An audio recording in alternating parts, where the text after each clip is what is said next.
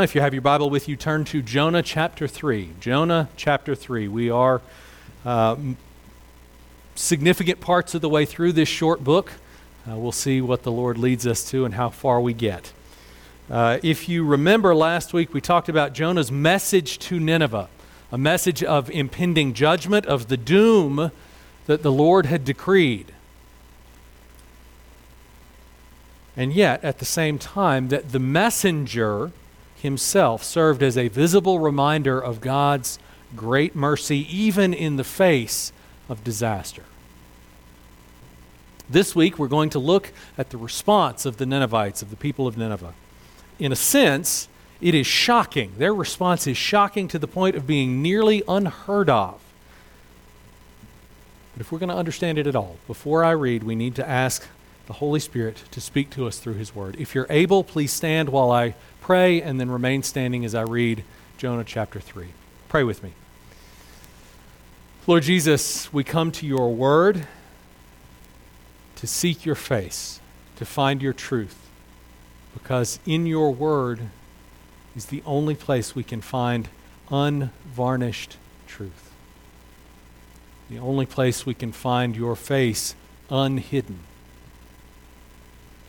You reveal your character, your purpose, your actions, your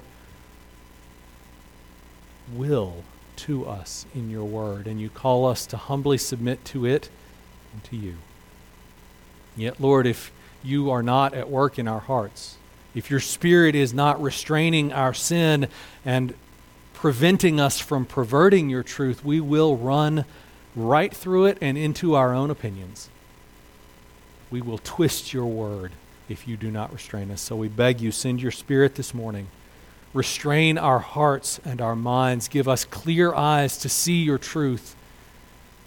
Give us faithfulness that we might apply it in our lives as you command. Let your name be praised because of your word read and preached this morning. We pray it in the name of Jesus. Amen. That said, I'm reading the whole of chapter 3 of Jonah. This is God's word. Then the word of the Lord came to Jonah a second time, saying, Arise, go to Nineveh, that great city, and call out against it the message that I, that I tell you. So Jonah arose, and he went to Nineveh according to the word of the Lord. Now, Nineveh was an exceedingly great city, three days' journey in breadth. And Jonah began to go into the city, going about a day's journey. He called out, Yet forty days and Nineveh shall be overthrown. And the people of Nineveh believed God.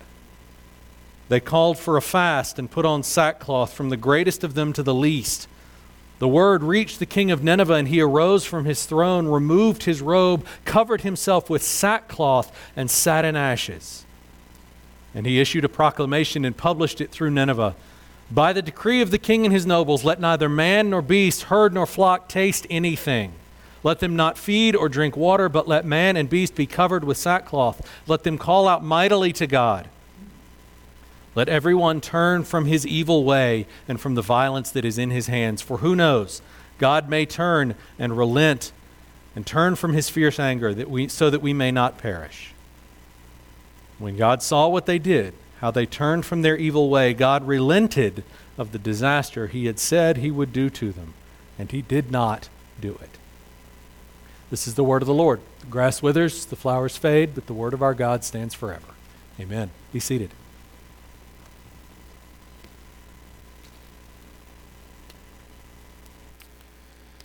What do you do when you hear a fire alarm? Note, please, that I did not say, What should you do? I said, What do you do? Dr. Stephen Grosz, who is a psychiatrist, has pointed to research that shows humans generally, when a fire alarm rings, don't respond. Instead of leaving the building immediately, as we know we should, we stand around and wait for more clues. But even with more information, we still don't make a move.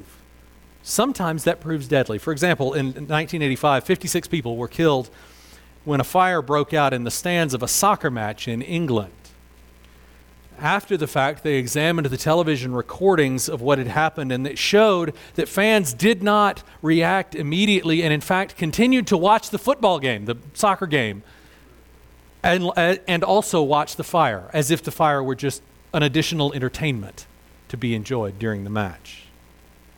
They failed to move toward the exits. In addition, to that research, other research has shown that when we do get around to moving, we follow old habits. We don't trust emergency exits. We almost always try to exit a room through the same door that we entered the room. After a fire in a club in Kentucky left 177 people dead, forensic experts confirmed that many of the victims sought to pay before leaving the room, and because they did, they died waiting in line. Grosz concludes, he says, After 25 years as a psychoanalyst, I can't say that this surprises me. We resist change. Committing ourselves to a small change, even one that is unmistakably in our best interest, is often more frightening than ignoring a dangerous situation. We don't want an exit if we don't know exactly where it's going to take us, even, or perhaps especially, in an emergency. We want to know what new story we're stepping into before we exit the old one. In our passage this morning, there's a lot going on behind the scenes because we recognize the mentality that Dr. Grosz was explaining. We recognize that it is nearly universal in humans. Almost without exception, we prefer what is familiar to the unknown that might be better, but is unknown. To a point, the more immediate stress that we're under, say, for example, in an emergency, the more likely we are to reject the risky unknown, even if it offers a possible salvation. And this is all the more true when it comes to repentance and the realm of the supernatural, because it necessitates admitting error admitting that we were wrong, that I acted wrongly, that I thought wrongly, that I was wrong. And that is always a hard pill to swallow. That is always a hard thing to admit. As humans, we are far more likely to cling to an idea or an ideology or, uh, or even an action long after we recognize, internally at least, that we were wrong. Simply because we don't want to admit that we were wrong. We don't want other people to know that we were wrong. This is the reality of life after the fall, right? We would rather double down on being wrong and shout anyone down who recognizes our wrongness and calls us on it than perhaps being seen as wishy washy or flip flopping on a particular issue. Because we're proud. And all too often, I care more about what you think of me than I do about the truth. Given that such is the way the world fits together, what could have induced the Ninevites to display such an incredible change of heart? On both an individual and a corporate or national level, what could have caused them to change? On one level, we can say simply that any act of repentance at any point in all of human history any act of repentance is necessarily a work of God's grace. That's absolutely true. We'll come back to that in a few minutes. But it's also true that God uses means. While He is certainly able to impose directly on our hearts and minds and just snap His fingers and our hearts be different, of course He can, He's God typically, normally, he uses events and people in our lives to bring us to the point of change. In this case, the historical record of the Assyrian Empire, of which Nineveh was the capital, uh, in the early 700s BC, about the time Jonah would have been visiting, the historical record's not super complete. We simply don't have much in the way of contemporary records, one way or the other. But the little that we do have indicates that in the late 800s and early 700s, Assyria had experienced a series of famines, plagues, revolts, and eclipses, all of which were seen as omens or far, of, of a far worse to come. Famines, plagues, revolts, and eclipses, the complete upsetting of their daily lives, all of which they recognized as omens of something worse that was on the horizon. They were mentally and emotionally being prepared for the message that Jonah would preach. In this idolatrous, violent city, the capital of a nation that hated the Lord, that hated his people Israel, in this city, God had been at work for a generation at least to soften the ground before he sent Jonah. And this is true in our lives as well. When God calls you to go and speak his truth, to tell of his truth, you may be sure that he is already at work in the person that he sends you to you may be sure that He is already at work and was long before you were aware that person existed. That He is preparing their heart for His words spoken by you. Now, we will most commonly not see the result of that work of God. Most often it will pass by and we won't know what, what comes of it most often it will seem like the message will fall on hard packed soil with no results. And sometimes that's exactly what has happened. God is preparing their heart to reject his word, preparing them for the destruction that, if we're honest, we know that each of us, that all of us together have earned. When Moses spoke God's word to Pharaoh, Scripture says that Pharaoh hardened his heart. Of course, God broke through enough to force Pharaoh to let the Israelites go, but it required the near destruction of Pharaoh and the entire nation of Egypt to accomplish it. At the end of the day, God's word spelled doom and destruction to Pharaoh. And that may happen when you speak his truth to those who don't know him. But it is not always what happens. Sometimes, maybe often, we don't know. Sometimes God is at work softening a heart, bringing people to the place of accepting His word and repenting. And that's what we see here. When Jonah spoke the message that God told him, verse 5, the people of Nineveh called for a fast and put on sackcloth from the greatest to the least of them, all the way up to the king, the single person in the whole nation least likely to humble himself before, especially before a foreign deity or a foreign preacher,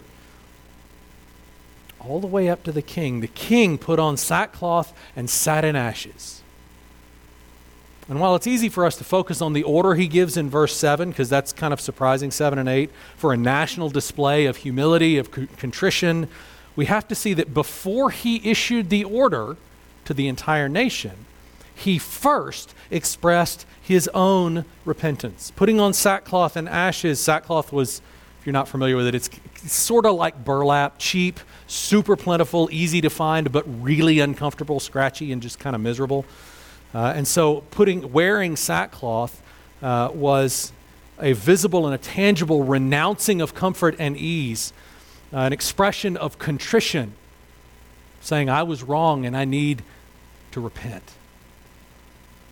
Sitting in ashes was a way to show that life is fleeting, that we have as little value as the remains of last week's fire, but also to acknowledge that we and our works deserve to be burnt up, that they have no lasting value. This is what sitting in sackcloth and ashes is saying. These were expressions of grief and shame and an acknowledgement of guilt before he issued commands to the nation, he himself repented. Now, this is a hard thing for us as citizens of the United States, right? We have a strong tradition enshrined in law of separation between church and state.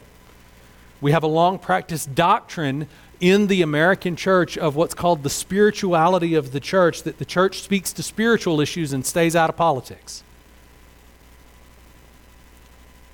The idea that a civic ruler would issue commands pertaining to the spiritual well being of a nation, that's hard for us.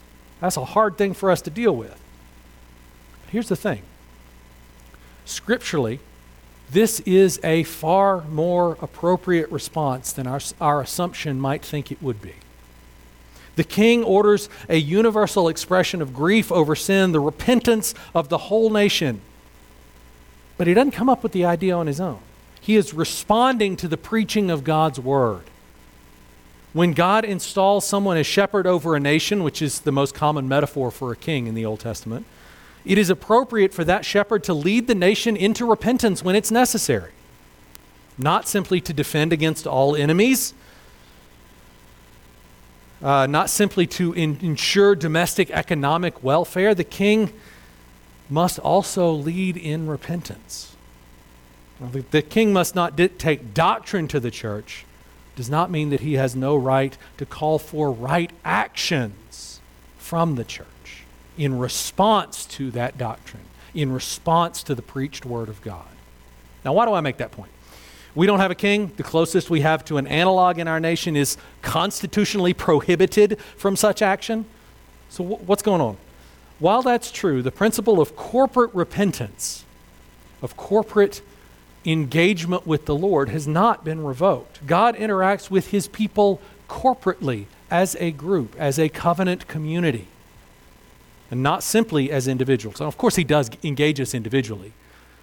The scripture says that God knows us each by name in the same way that He calls the stars out one by one, knows them by name, and how, how much more value is one who is made in God's image and redeemed by His Son. How much more value are you than the stars or the sparrows or the grass, and yet He cares for them? How much more will He care for you?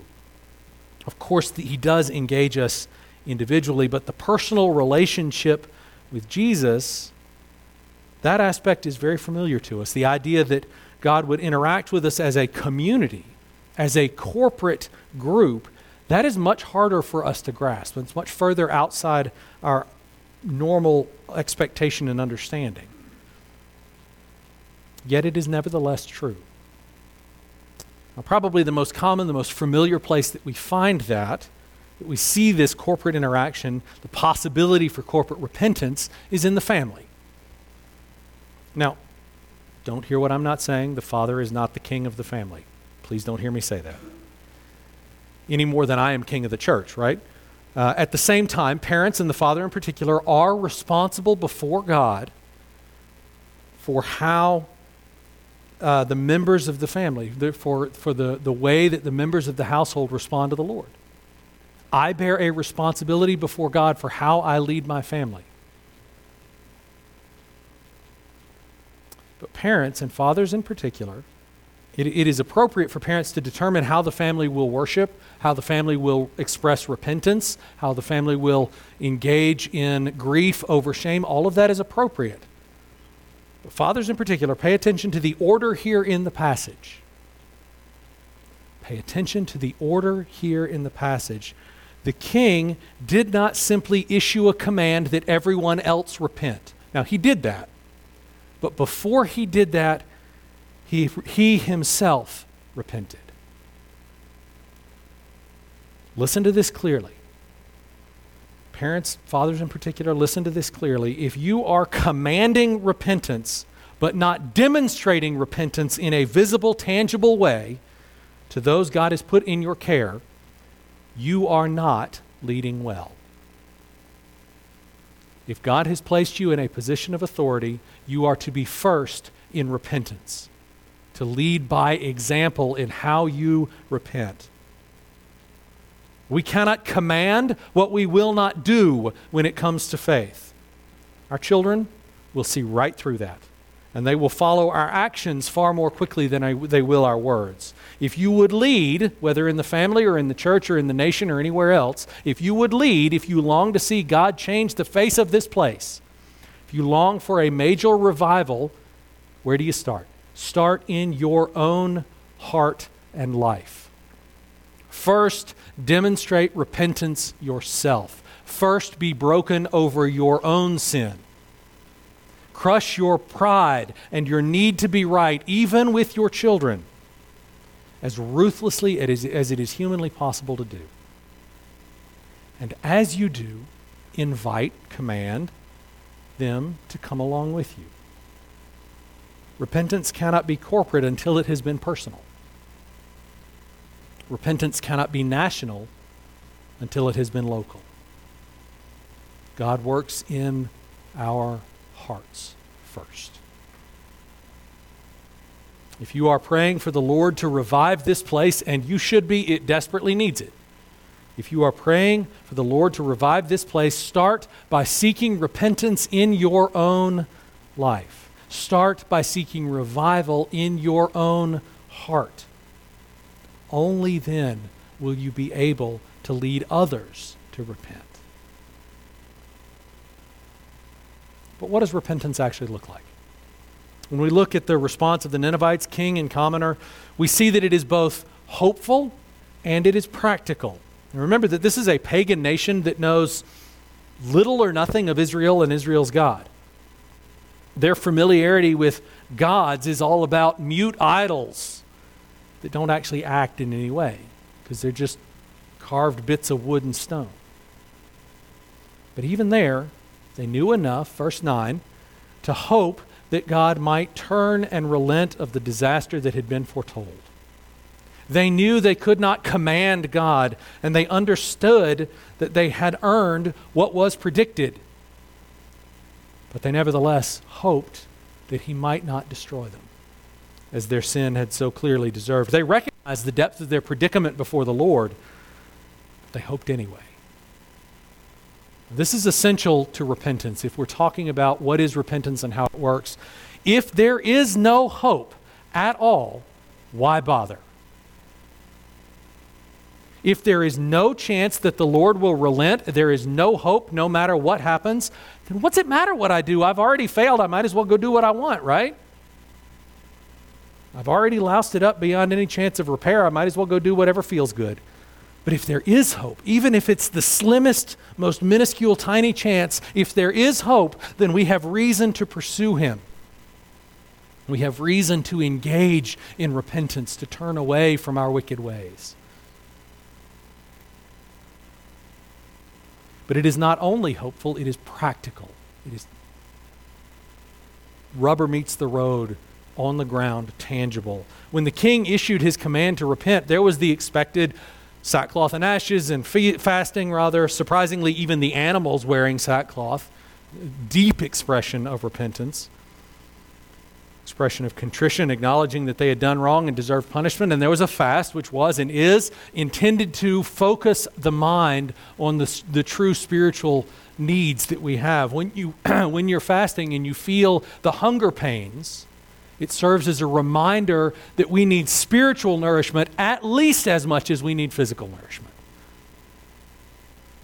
Fasting is not a way to prove that we're righteous, it is a way to remind us that we are not, that we are starving for want of Christ.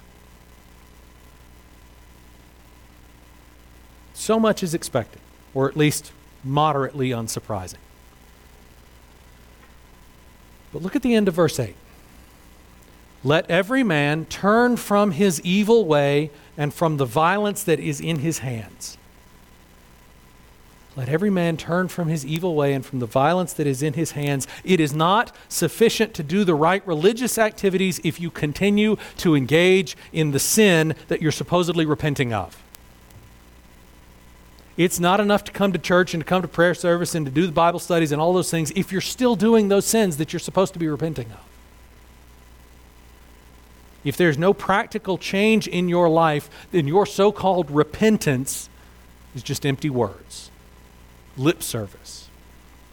And this is a very common ph- phenomenon in our society, no less than any other. We see it especially in the pro forma apologies that are basically, I'm sorry I got caught, or I'm sorry if you were offended by this.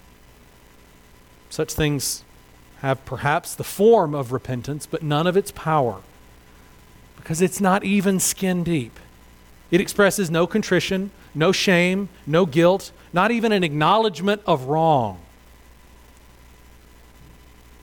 It is also seen in the people who expect and demand to be returned to positions of authority and fame immediately after this so called apology, as if such an apology, even if it were meant truly, would somehow erase all of the consequences of sin.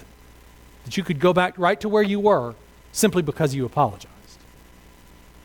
When we do this or when we accept it from those who would lead, we are minimizing sin and minimizing the cost of sin that is borne by all who are touched by it. Repentance without any practical turning from the wrong is simply empty words. It is utterly useless and totally contemptible.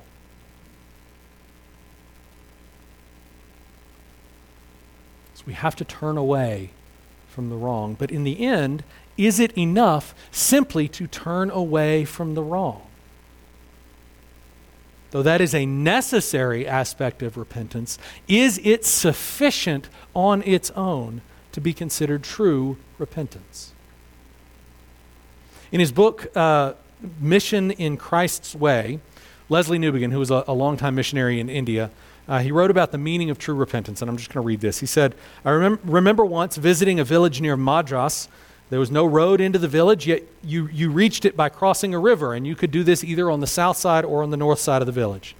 The congregation there had decided that I would come by the southern route, and they prepared a welcome such as only an Indian village can prepare. There was music and fireworks and garlands and fruit and silumbum, which I'm sure I pronounced wrong.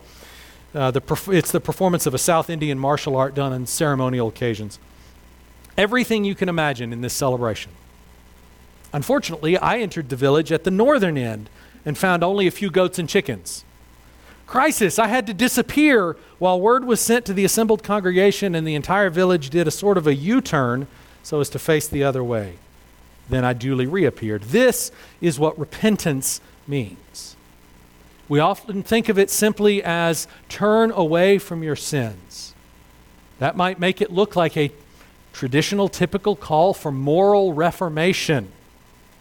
That is not the point. The point is the reign of God has drawn near, but you can't see it because you're looking the wrong way. You are expecting the wrong thing. What you think God is, isn't God at all.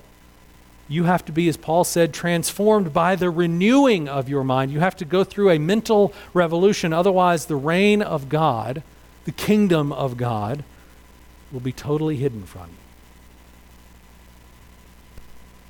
Repentance that does not turn away from sin is no repentance at all. But repentance that only turns away from sin is no better and possibly worse. It is simply moralism with no power beyond the ability to change behavior, and that only for a little while. No real power to change behavior because it offers no better alternative, no beautiful thing to turn toward. It is simply turning away. There's a book a few years ago now about the, uh, specifically about the spiritual lives of American teenagers and young adults. Um, and the author of that book uh, described an understanding of God that he referred to as moralistic therapeutic deism. That is, um, as much as he was talking about teens and young adults, it's a view that has gained widespread uh, popularity, widespread um, prevalence across, em- all, um, across every segment of our society. It's not just teens and young adults anymore, it's all of us. Uh, according to that view of God, if we live good lives and we're kind to others, then God will provide therapeutic benefits like self esteem and happiness. But other than that, God isn't much involved in the world the author concluded that this distant God, distant God is not demanding because his job is to solve problems and make people feel good. There's nothing here to evoke wonder and admiration. That is, there's nothing to drive true repentance because, in this view, God simply exists to make you happy, to grant you ease, not to lead you into the valley of the shadow of death, and certainly not to lead you through the valley to his own glory beyond it. Sometimes the reality of our plight before God breaks into our conscience in a way that we can't avoid any longer, as it did in Nineveh. Then we have two choices. Well, three, really, but one of them is, is that we could do nothing, stick our hands, heads in the sand, and hope that it all just goes away. Not really a good choice. Don't do that. Um, but that's useless. Ignoring God never has good results. The other two options, the two real options, both look from the outside like true repentance. They look similar from the outside, but they're very different in reality. One is a surface level turning away from what we now recognize is wrong, but only so far as fear of punishment drives us. The other is a complete heart change that sees the beauty of Christ, and that leads us to run to Him and away from sin. As I say, on the surface, they may look pretty similar. They may look like changed behaviors, but they're very different on the inside. Commentators, as, as you look at Jonah 3 here, commentators are pretty evenly sl- split over which of those two options we see here. Uh, on the one hand, verse 5, the Ninevites believed God, or maybe better, trusted God through the person of his messenger Jonah. In verse 10, God relented of the disaster that he had planned, that he had said he would do. Seems like from the outcome that this was real, right? God held off the destruction that he had said he was going to do. But where in chapter 1 the mariners referred to Jonah's God by, the, by his covenant name Yahweh, the personal name of God, and they worshiped him by that name, here in chapter 3 that name is nowhere to be found. There is no mention of God's covenant name at all. They refer to, to him simply generically as God. Again, that doesn't convey super well in our English text, but there is a significant difference there. Historically and from Scripture, we know that within a generation or two, give or take, uh, God would, compl- would, in fact, completely overthrow Nineveh and the Assyrian Empire and consign it to the scrap heap of history. It would be destroyed completely and replaced by, I think, Persia was what, what was next. If this repentance was real, it didn't have any lasting effect beyond the people who were actually there in Nineveh at this time. Now, certainly that's possible. Um, we see that same story again and again in Judges. One generation repents and follows the Lord, and then that generation is called home, and another arises that does not know the Lord at all, that goes their own way, and God brings disaster yet again. So we see that happen, where repentance only affects a little ways. But it also shows that the Lord's mercy is greater than we typically think. Even though we know better, we often are tempted to think that God's mercy is a reward for our repentance. We are tempted to think that God's mercy is a reward for our repentance, but the truth is that mercy that is earned is not mercy at all. By definition, mercy is an undeserved favor. It is not getting the punishment that you have earned. Mercy is saying, I've earned this, but you gave me something else instead that was much better. That's mercy. By definition, it cannot be earned. Even though this repentance may not have been anything more than for show and out of fear of punishment, yet the Lord relented nonetheless. Of course, he would, within a, a very short time, uh, he would destroy Nineveh, yet he relented at the least sign of turning away from their sin. And the, their pitiful show of faith, their pitiful show of repentance, God takes and He blesses it beyond measure, beyond anything rational. And the same is true for us today. We are tempted to think that our faith, our repentance is worthy of praise, worthy of God's attention. In reality, everything we receive from the Lord through the death of Jesus is pure grace. He takes the least little movement of ours towards Him. And at that, He has to give it to us to get us to move at all.